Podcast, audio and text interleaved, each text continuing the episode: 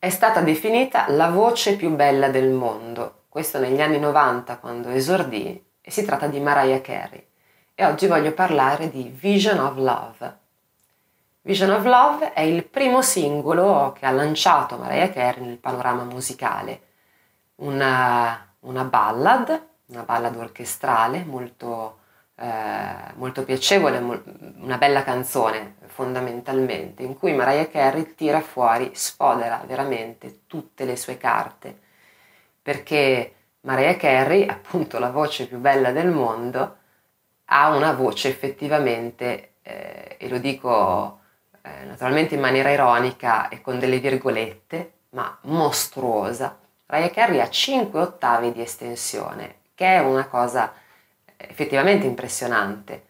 Eh, e appunto in questo brano Vision of Love lei eh, praticamente le copre quasi tutte perché parte probabilmente dalla nota più bassa che riesce a prendere fino ad arrivare al registro fischiato che è quello che l'ha resa poi famosa, questi fischi, questi acuti chiamiamoli così, ma proprio registro fischiato si chiama,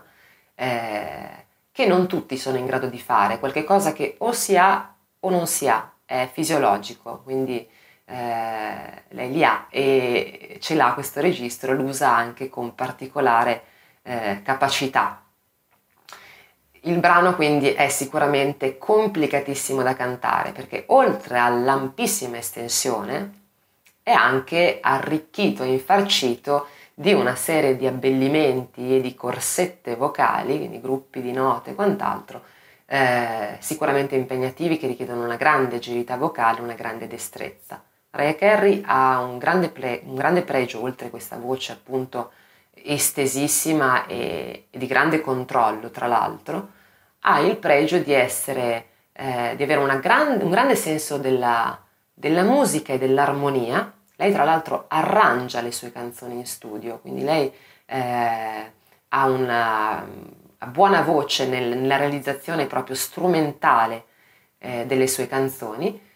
e poi ha un'ottima capacità espressiva che non traspare sempre sotto l'aspetto scenico, nel senso che alcuni l'hanno, l'hanno tacciato ogni tanto di sembrare un po' eh, statica e un po' poco comunicativa sotto l'aspetto visivo.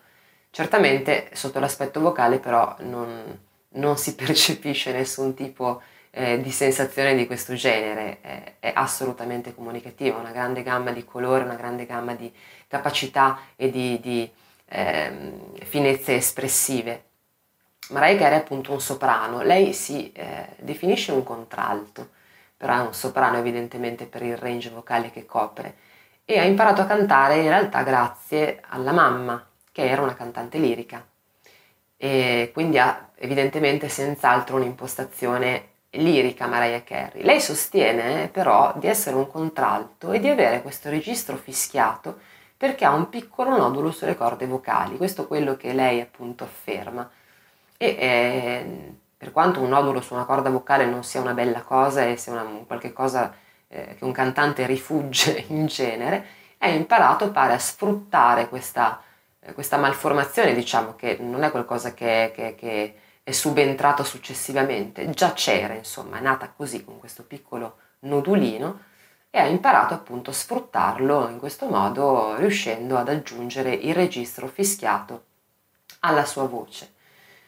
Mariah Carey, eh, come dicevo, ha una voce mostruosa e questo lo sottolineo per quale ragione? Perché da che lei è entrata nel mondo della musica, quindi è diventata così famosa, quasi automaticamente tutte le ragazze che decidevano di imparare a cantare eh, decidevano, volevano diventare come lei, eh, avevano come obiettivo raggiungere quell'estensione, raggiungere quelle note. Mariah Carey è un caso eh, raro,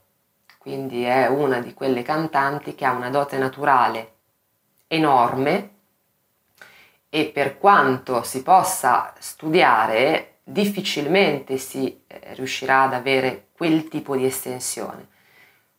Quindi questo per dire semplicemente che Mariah Carey va sicuramente ascoltata, studiata, analizzata, capita, apprezzata, però eh, insomma se non si riescono a pigliare i sovracuti e i fischiati di Mariah Carey non è il caso di sconfortarsi.